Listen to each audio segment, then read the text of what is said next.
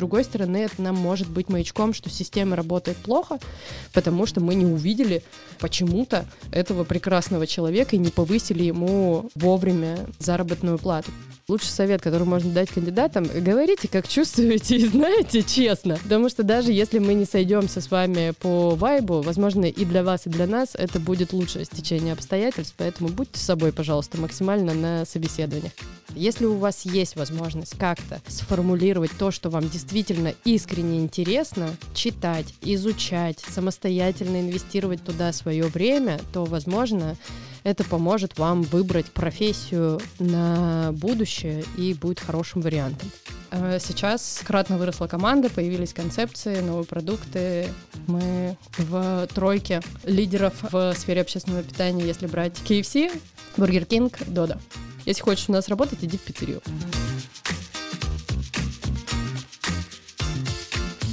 Всем привет! Вы слушаете подкаст «Мама, я ищу работу».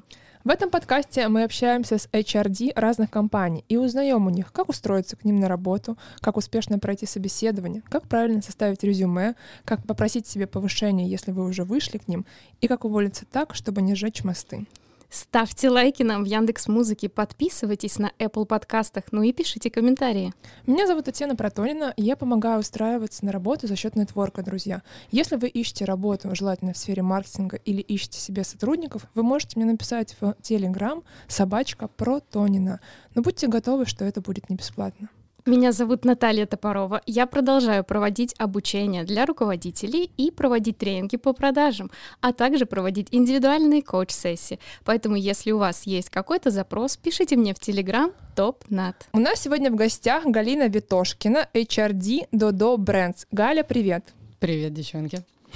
Галя, в общем, у нас э, стандартный вопрос, с которого мы начинаем. Расскажи, пожалуйста, коротко о себе, чтобы наши слушатели прониклись доверием. Я HR-директор в компании Dodo Brands. Мы строим технологичные бренды э, в сфере еды, масштабируем их через франчайзинг. У нас есть три основных бренда. Это сеть пиццерий Dodo Pizza, э, это 830 пиццерий в России, 16 стран, э, в которых есть э, наши партнеры франчайзи и наши пиццерии.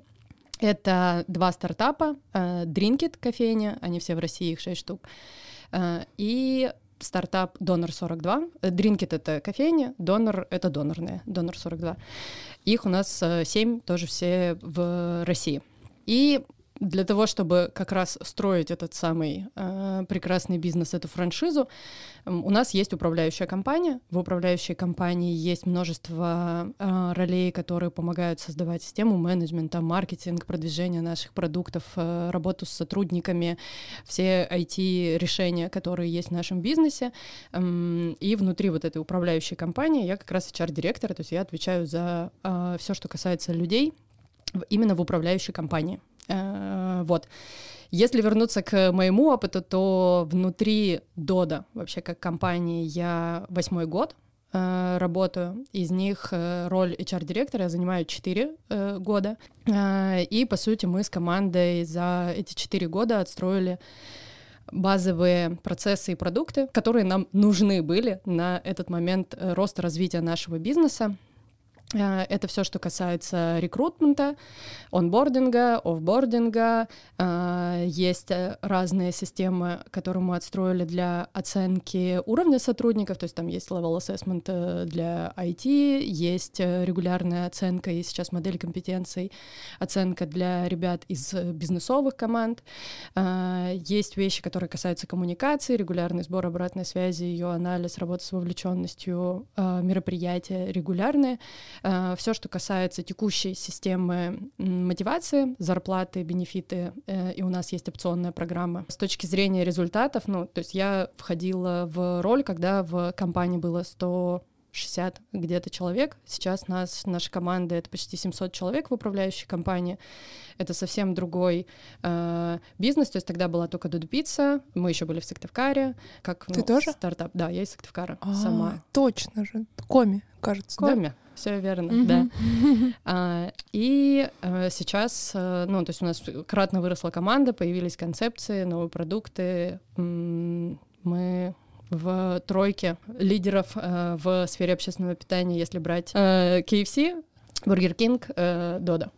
Ну а вкусную точку вы не считаете? Э, Я думаю, вкусная точка нужно проделать э, новый путь э, как э, бренду, чтобы А, завоевать. ну да, э, как сила бренда. Галя, звучит очень масштабно. Скажи, пожалуйста, 8 лет в Дудо, сколько тебе лет?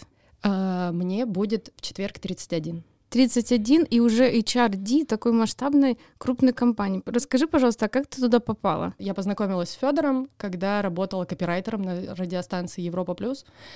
Э, Я писала всякие э, ролики в эфир, э, музыкальные логотипы, и как раз Федор пришел с тем, что э, он хочет создать музыкальный логотип для Додо Пиццы в Сыктывкаре, который должен прогреметь, заразить всех, быть вир- вирусным и так далее.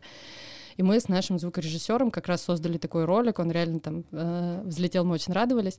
И после этого, ну, то есть я следила за Додо Пиццей э, несколько лет, уже работала после э, маркетологом в кинотеатре, м, в сети кинотеатров. эм, и все время сталкивалась на всякие партнерские эм, взаимодействия с именно ребятами из Додо Пиццы, и меня всегда поражало, насколько они просто в это идут. И я так, ну, чуть-чуть глазиком посматривала, думала, что за компания такая. А, И в какой-то момент у меня подруга пришла с тем, что у нас есть вакансия, там была описана роль примерно так. Мы строим систему оценки качества продукта а, и сервиса в Додо Пицце. Нужно будет создавать систему работы с тайными покупателями. Я такая, ёшкин кот, что это? Гуглила, что такое тайные покупатели, как это где работает. А, Но меня, ну, привлекло абсолютное незнание а, вообще, м, что это такое, возможность там что-то создавать, творить. Я прошла а, несколько интервью, сделала тестовое задание, попала в команду, но сначала меня отправили в пиццерию. А, Это обязательная вещь. э, Тогда была для всех ролей абсолютно. Сейчас мы более избирательно подходим. А, Но тогда нужно было три месяца проработать в пиццерии, и только потом тебя возьмут в команду управляющей компании, потому что ты, ты должен очень хорошо понимать тот бизнес, на который ты э, собираешься работать. Даже если ты в управляющей компании, ты должен регулярно ходить в Гембу, понимать, что там из чего состоит. Э, Гемба — это выход на производство, э, по сути, ну, чтобы понять. э, ну, Мы, как управляющая компания, создаем решения для нашего центрального бизнеса, который реализуется именно в пиццериях. Вот. Поэтому у нас есть вот эта практика гембы. Э, Вот прошла пиццерию. э, Кем там пошла- работал? От стажера до пи- пиццемейкер, ну, все, что тогда было еще возможность стать инструктором и так далее, но я задержалась в пиццемейкере. Я косячила нещадно. То есть получается, что, по сути, network, опять же, да, помог тебе Да, трудоустроиться. процентов. Это один из лучших вообще инструментов и поиска работы, э, который можно рекомендовать э, в целом кандидатам на рынке и найма в том числе. У нас, ну, не знаю, 30% кандидатов приходят через э, нетворкинг. Ого. И мне кажется, что вот так в 31 стать HR-директором крупнейшей компании, это вселяет веру во многих людей. Звучит именно так, но когда я вступала в роль HR-директора, был опыт еще внутри, ну, до HR-директора, я успела поработать в блоке «Люди», Блок «Люди» — это как раз создание решений для сотрудников в пиццериях, то есть мы вот там делали Додо-книгу, чтобы доносить наши ценности в пиццерии, мы делали униформу для сотрудников, делали обучающие какие-то программы, пересматривали для стажеров. Я нанимала людей в пиццерию, чтобы понять процесс, описать его и передать. После этого я вошла в команду университет у нас назывался. Мы делали обучение для наших партнеров франчайзи. Они тоже обязательно все приезжали в Сыктывкар и там месяц учились, э, в, работали в реальной пиццерии. У нас была отстроена двухэтажная пиццерия, в которой, ну, круглосуточно у нас просто, ну, не круглосуточно, но там до 10 вечера в три группы учились наши партнеры франчайзи. Вот, э, для того, чтобы они отточили все процессы и могли на месте открыть э, пиццерию. И после этого мне как раз предложили роль HR-директора, и, ну, если честно, я тогда плохо понимала, что такое HR-директор, и в целом мой скоп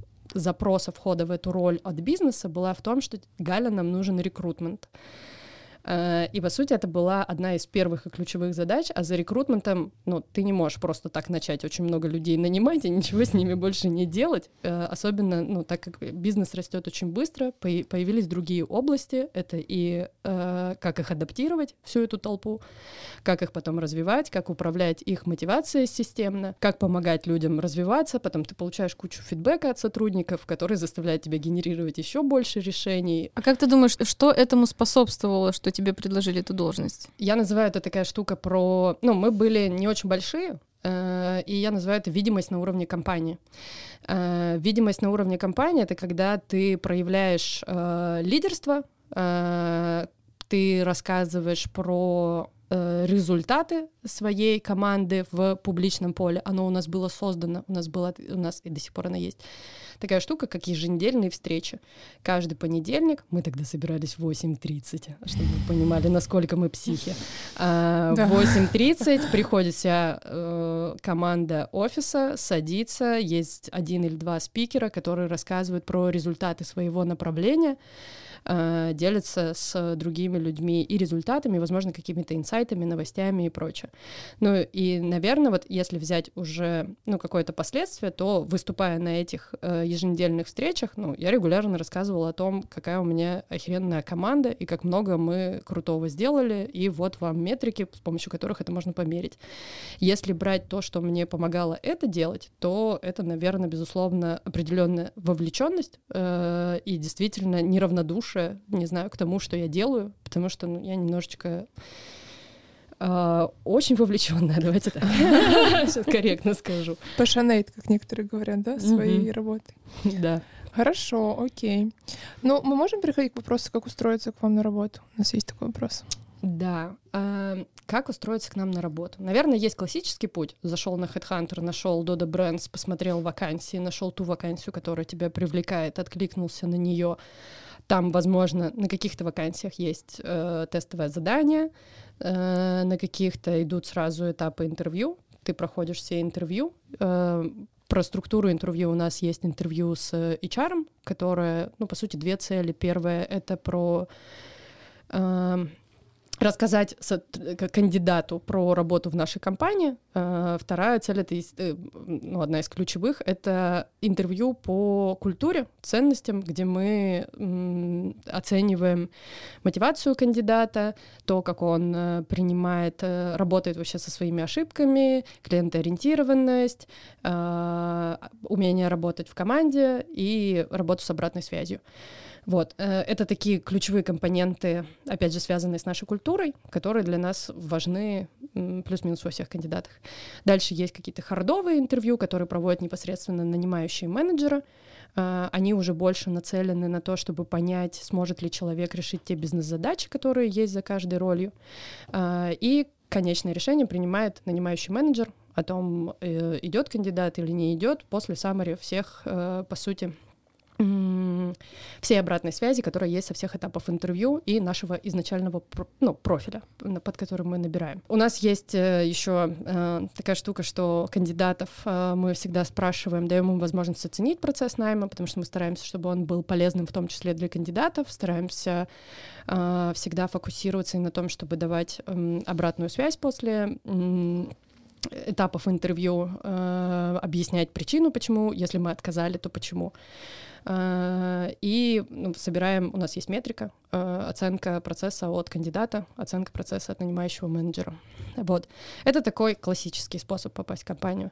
Э, наверное, есть еще не классический, он заключается, как это, не всегда в компании есть роли, которые тебе интересны. Например, у нас недавно появился молодой человек, который пришел с тем, что я читаю ваш блог про Донор 42. Он сам в прошлом даже эм, открывал э, свои шавермы, сейчас э, потом уходил во вкусвилл работать, сейчас в поисках э, какой-то новой роли и вызова. И он читал, что у нас есть проблема с э, как это, невозвращаемостью клиентов, и он пошел не через то, что я найду вакансию, которую, на которую я буду проходить этап найма или еще что-то. Он пошел э, в нашу нашу шаверму и начал общаться там с клиентами, делать исследования клиентов о том, почему они не возвращаются, почему сюда пришли, что им нравится, что не нравится, и на основе этого выкатил нам э, доку э, с тем, что, э, кажется, ну, какие инсайты он нашел в своем исследовании, э, и после этого мы решили попробовать с ним, ну, так как у нас нет сейчас действительно роли, под которую мы можем, но мы знаем, что у нас есть определенные бизнес-задачи, если мы его пустим на, ну, на кухню, сделаем ему медкнижку, обучим его, то, возможно, он принесет нам больше инсайтов, если изнутри посмотрит на то, как все работает.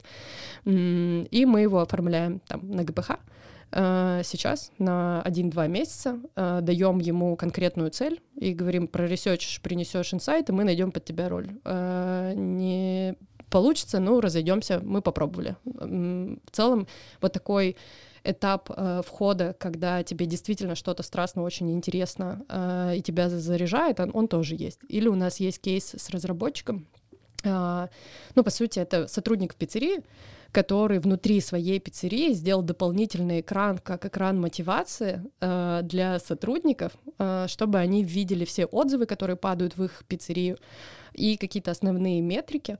Э, и ну, это чувак, которого нужно брать быстрее, давать ему, ну, то есть у нас, как у компании, есть, не знаю, инфраструктура, возможности знания, дав ему который, возможно, он создаст еще что-то более крутое.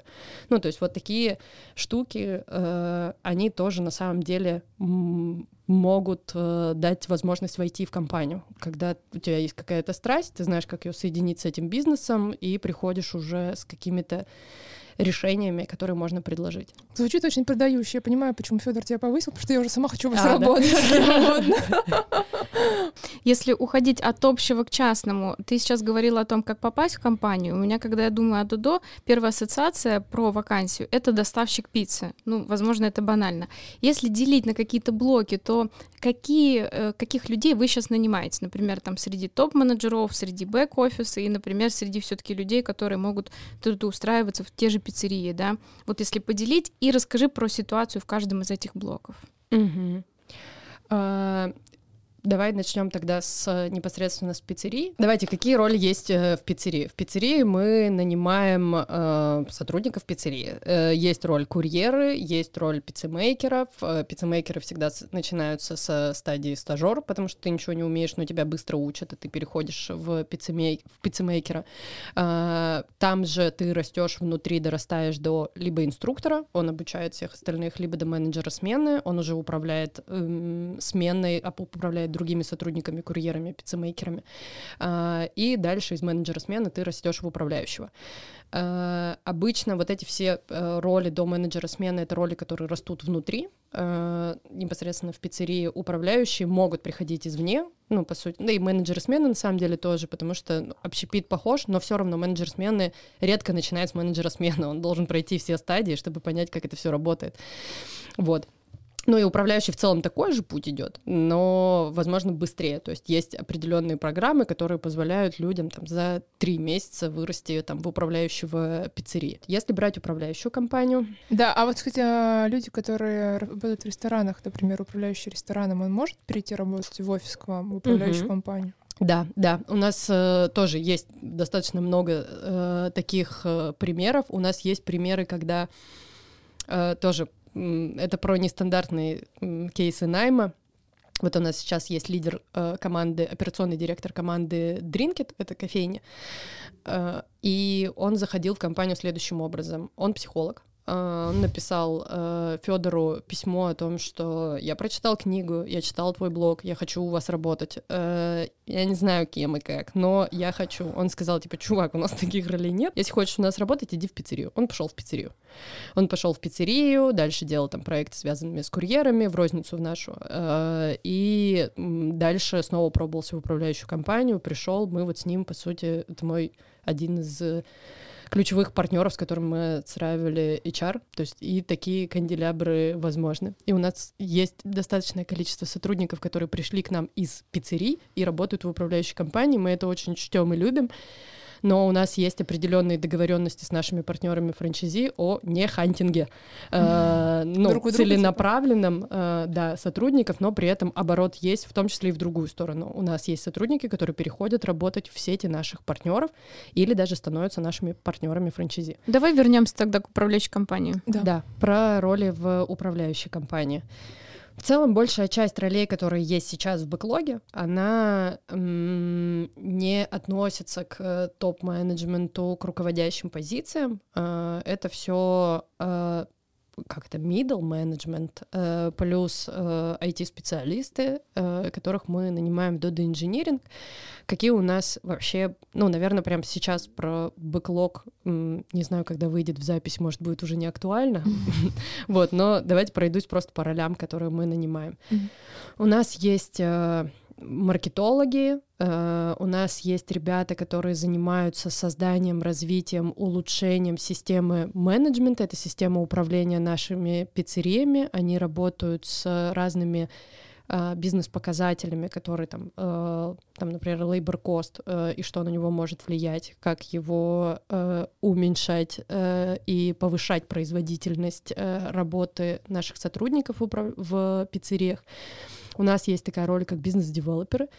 Бизнес-девелоперы — это такой двойной агент, я его называю, а, между управляющей компанией и партнерами. Он, с одной стороны, отвечает за то, чтобы наши партнеры были а, с точки зрения всех бизнес-показателей успешны, прибыльны. Для управляющей компании он отвечает за то, чтобы партнер выполнял все те требования, которые мы регламентируем по договору коммерческой концессии для наших партнеров франчайзи. А, вот, есть э, роли, опять же, в Dodo контролинге, э, есть команда, э, это те, кто занимаются системой э, проверок в наших пиццериях через тайных покупателей и составляют рейтинги продукта и рейтинги стандартов. Э, Рейтинги влияют на закрытие пиццерии или возможность развивать дальше сетку. У нас есть роли, э, у нас есть HR пиццерий, мы его называем HR Евразия. Там ребята, по сути, отвечают за все, что касается бренда, э, разви- найма, э, развития, обучения сотрудников в пиццериях, э, культура, все об этом. А, господи, проектирование мое любимое. Ну, то есть все то, что создаем мы как продукт с точки зрения, вот вы приходите в пиццерию, вы ее видите, это все создали как раз наши проектировщики и дизайнеры. Э, Эта команда у нас в большей степени представлена, э, то есть они занимаются строительством, дизайном наших пиццерий. Эта команда в большей степени находится в Сыктывкаре, но сейчас точно так же, так как они еще строят дринки-то и доноры, и они в большей степени в Москве, мы нанимаем в Москве, в Санкт-Петербурге тоже таких э, ребят. А как тогда с кандидата правильно составить резюме, чтобы вот его подозвали и позвали на собеседование? Про какого мы кандидата говорим? Ну, давай поговорим про разных. Например, э, может быть, есть позиции, которые вы сложнее всего закрываете, или, например, позиции, на которые, наоборот, очень много откликов, а вам там сложно выбрать какое-то резюме.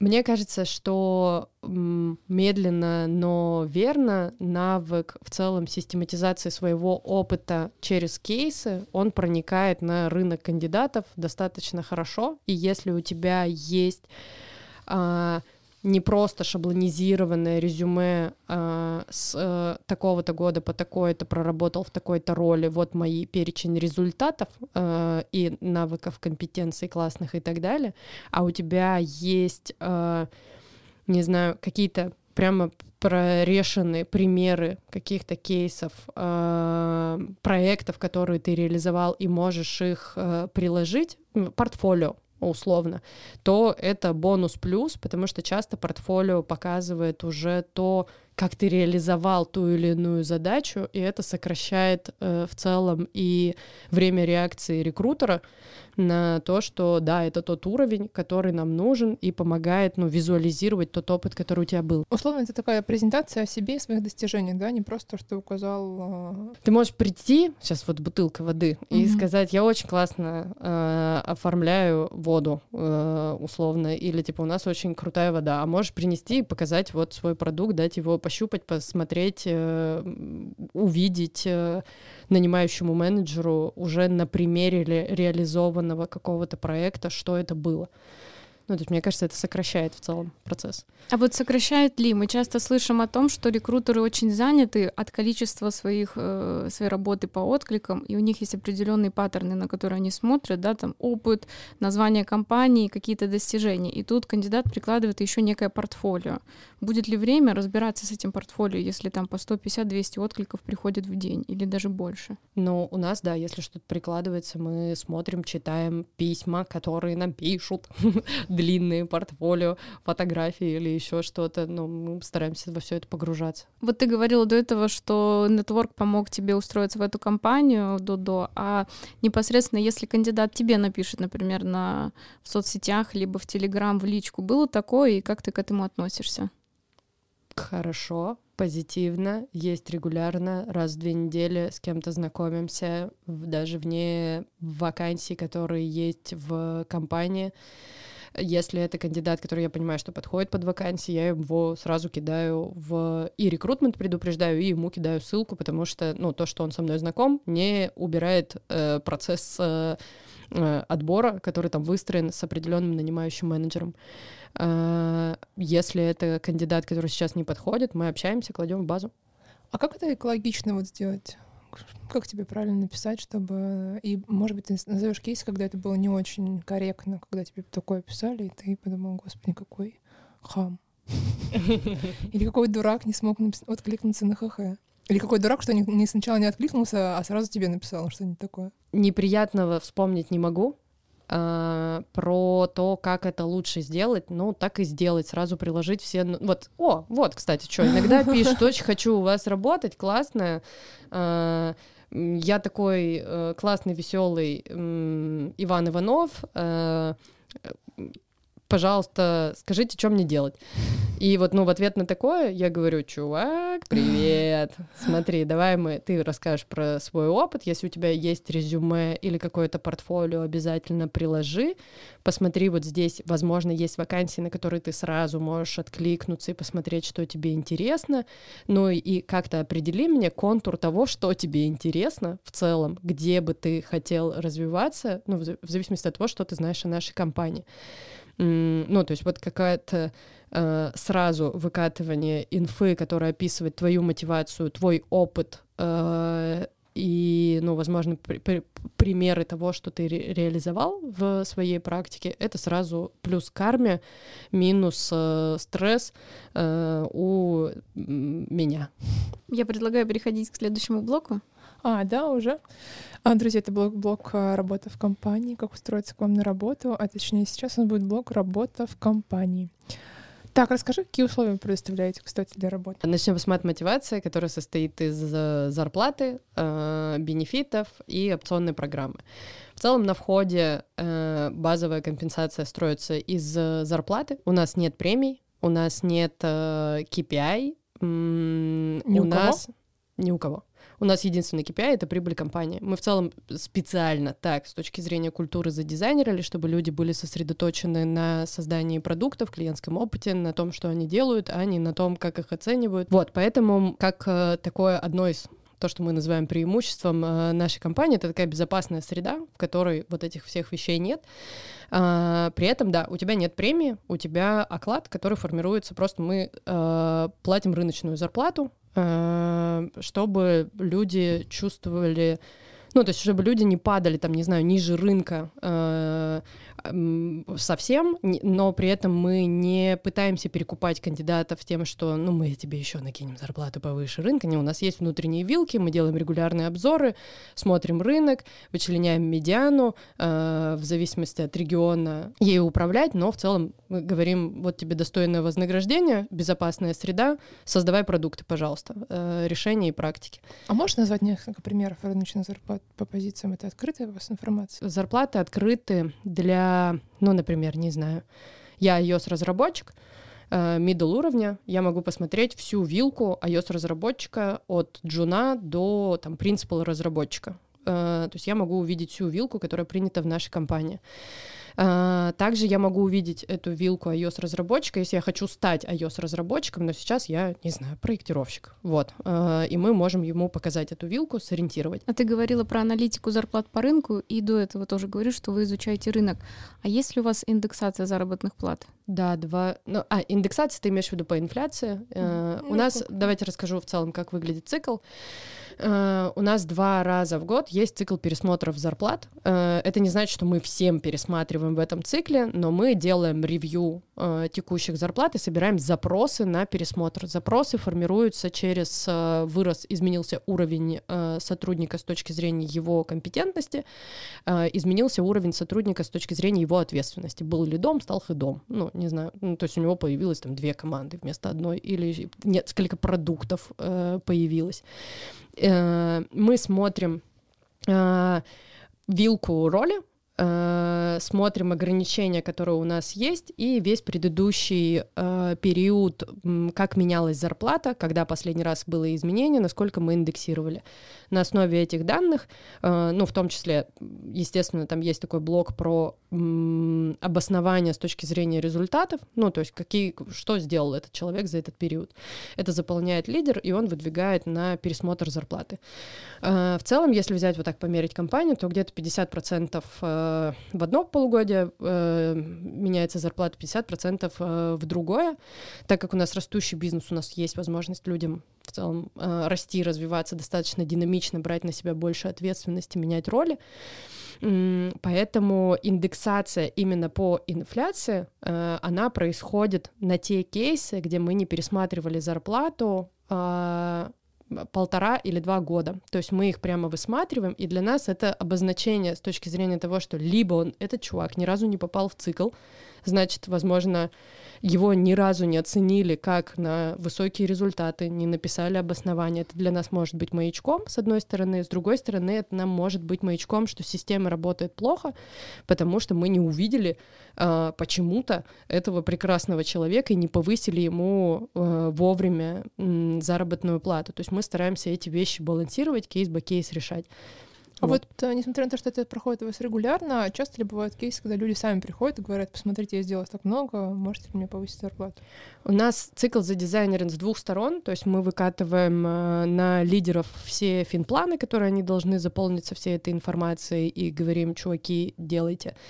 И на, э, просим этих же лидеров за скоммуницировать своим сотрудникам о том, что, ребят, мы с вами должны поговорить про результаты и планы. Если у кого-то есть запрос на э, этот диалог от вас, приходите. А давай вернемся вот э, к опционам и к тому, что у вас нет премии. Как это работает? Быстро проговорю про а, бенефиты. Давай. Они для всех э, равны. У нас нет ранжирования там в зависимости от уровня ответственности или еще чего-то, каких-то бенефитов. У всех есть психологическая поддержка, оплата 50% мы платим, но сейчас мы перешли на... Ну, мы просто установили фикс в 3000. За... Мы оплачиваем Час сеансы. Да? да, у нас альтер э, подключен.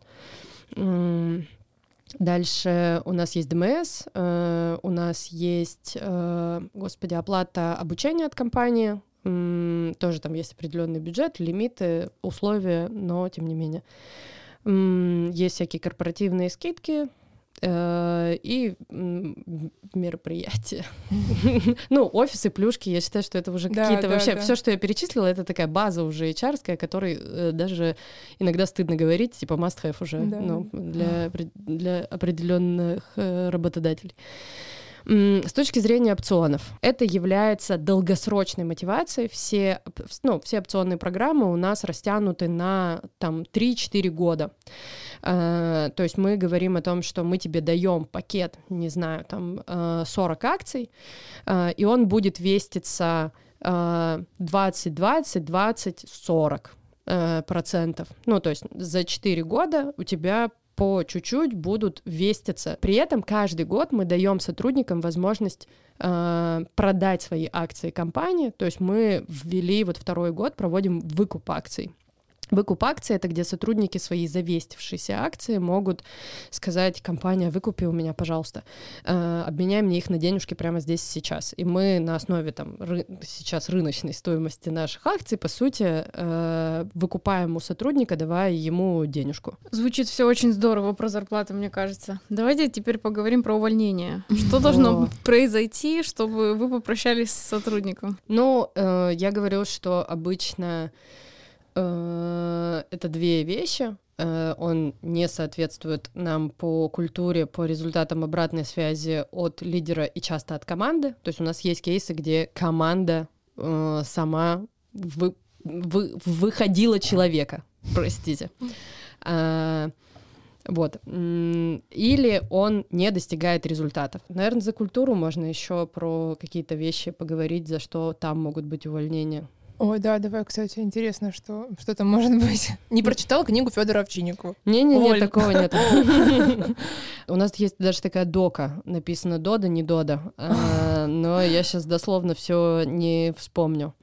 А, Но это все, опять же, ну, какие-то грани. Давайте начнем с э, мотивации. В целом, э, мы, опять же, широко смотрим на разные виды мотивации, но ключевая для нас это все-таки страсть, условно, к тому, что ты делаешь, к той области, которой ты э, занимаешься. Э, Если этого нет, э, и по определенным каким-то, ну, куча вопросов, которые помогают нам отфильтровать в целом людей с точки зрения их мотива, трудоустройства именно к нам и именно в эту роль, если мы понимаем, что здесь не та мотивация, или там только фокус на, не знаю, зарплаты, плюшки, условия работы э, или еще что-то подобное, или типа Федор Овчинников, Федор Овчинников, Федор Овчинников, как это Федор Овчинников, я читала Федора Овчинникова. Ну, то есть, ну, есть вот такие кандидаты веселые. Э, В целом неплохо, Федор прекрасен, можно зачитываться, но, кажется, это не должно быть твоей ключевой мотивацией попадания в компанию. Ну, то есть, если там есть какие-то прям, ну, э, выбросы, то это может быть нам каким-то отсеивающим фактором. При этом мы, у нас нету такого, что это плохо спрашивать про зарплату. Минусик. Ну, такого тоже нет. То есть мы стараемся быть адекватными, понимать, что условия работы, в том числе даже вопросы про, не знаю, то, в каком графике, какие бенефиты, какая зарплата, э, это типа те вещи, которые must-have должны быть проговорены на этапе интервью, поэт- поэтому это стараемся не кошмарить в область того, что типа он думает только про зарплату.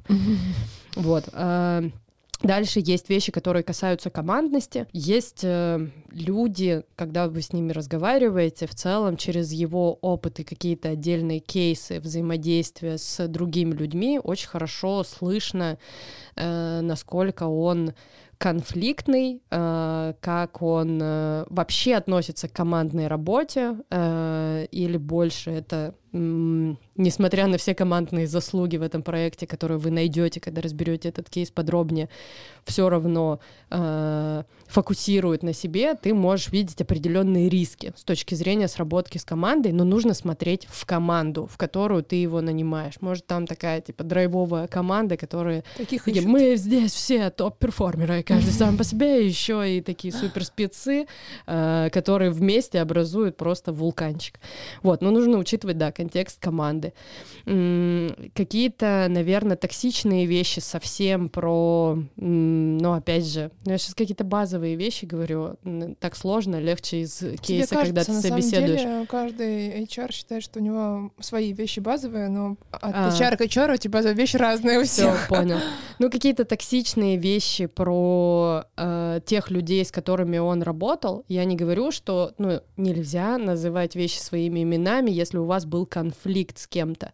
Но когда вы поносите нещадно свою предыдущую команду и людей, э, то это заставляет и рекрутера, и нанимающего менеджера в том числе подумать э, о том, а может быть, с вашей стороны тоже что-то было сделано не совсем гладко? У меня сразу появился такой вопрос, как правильнее рассказать о своих конфликтных ситуациях, а, чтобы вы чтобы попасть в ДОДО?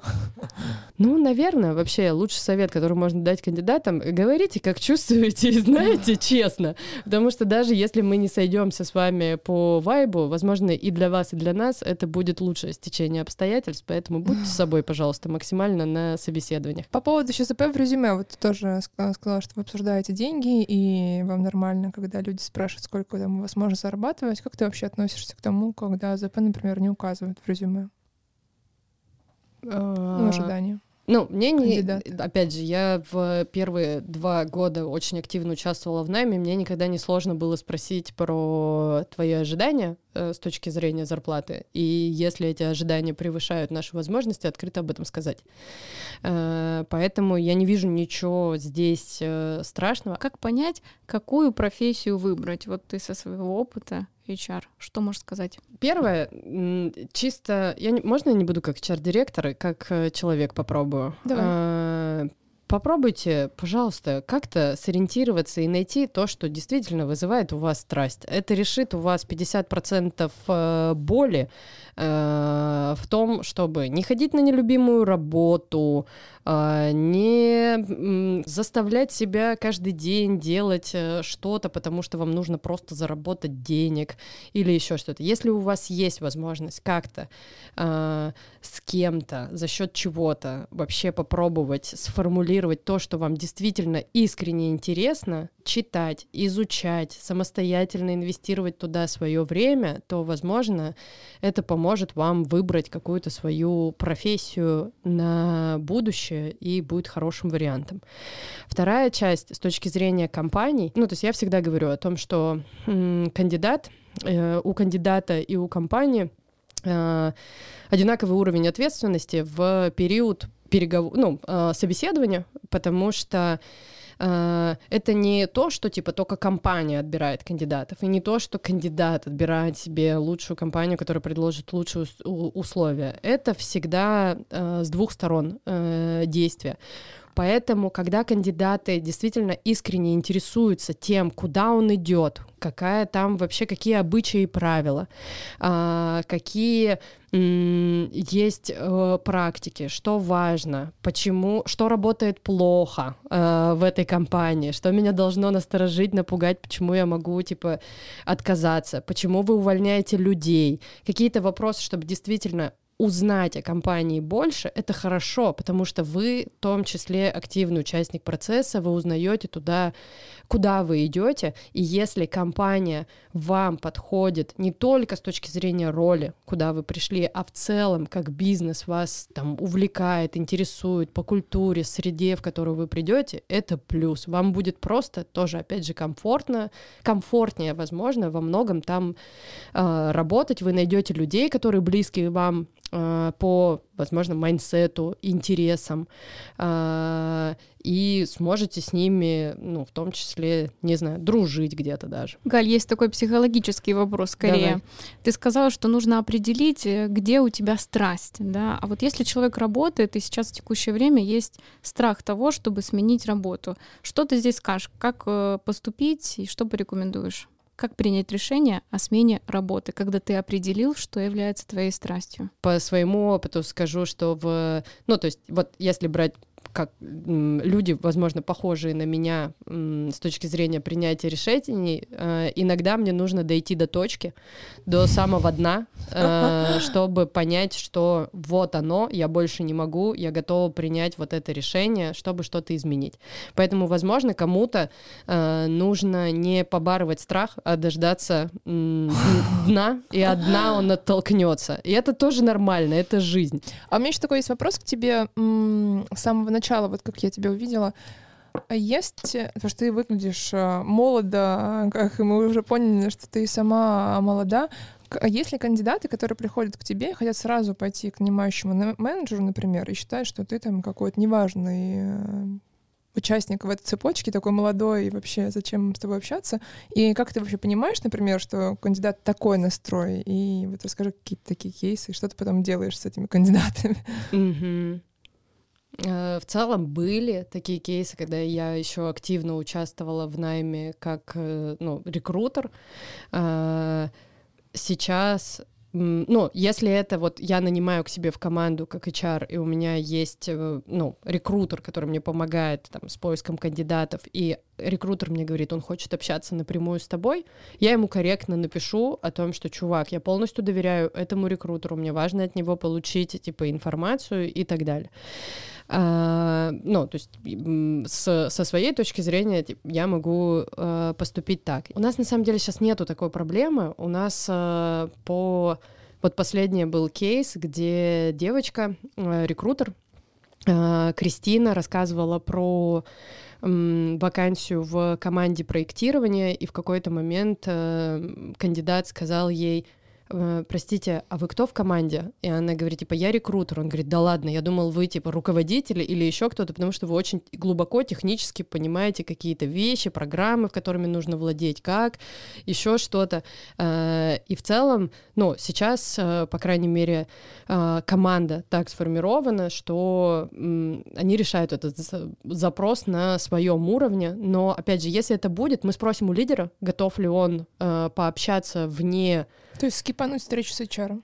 Э, да, готов ли он к этому, э, но, опять же, есть определенное выстроенное доверие нанимающих менеджеров к рекрутерам, поэтому я почти уверена на 99% о том, что они скажут, нет, пусть идет через HR, а потом к нам, если нужно, я отпишу. Мне вот интересно, насколько вообще это популярная практика попытаться скиповать HR и на каких позициях может быть это уместно, потому что я могу, например, озвучить кейс, вот у меня сейчас знакомый ищет семио на, там, на одну из важных позиций в структуре банковской. Я им рекомендую кандидата, и они сразу отправляют кандидата на собеседование к вице-президенту. То есть там нет этапа, на котором HR как-то его смотрит.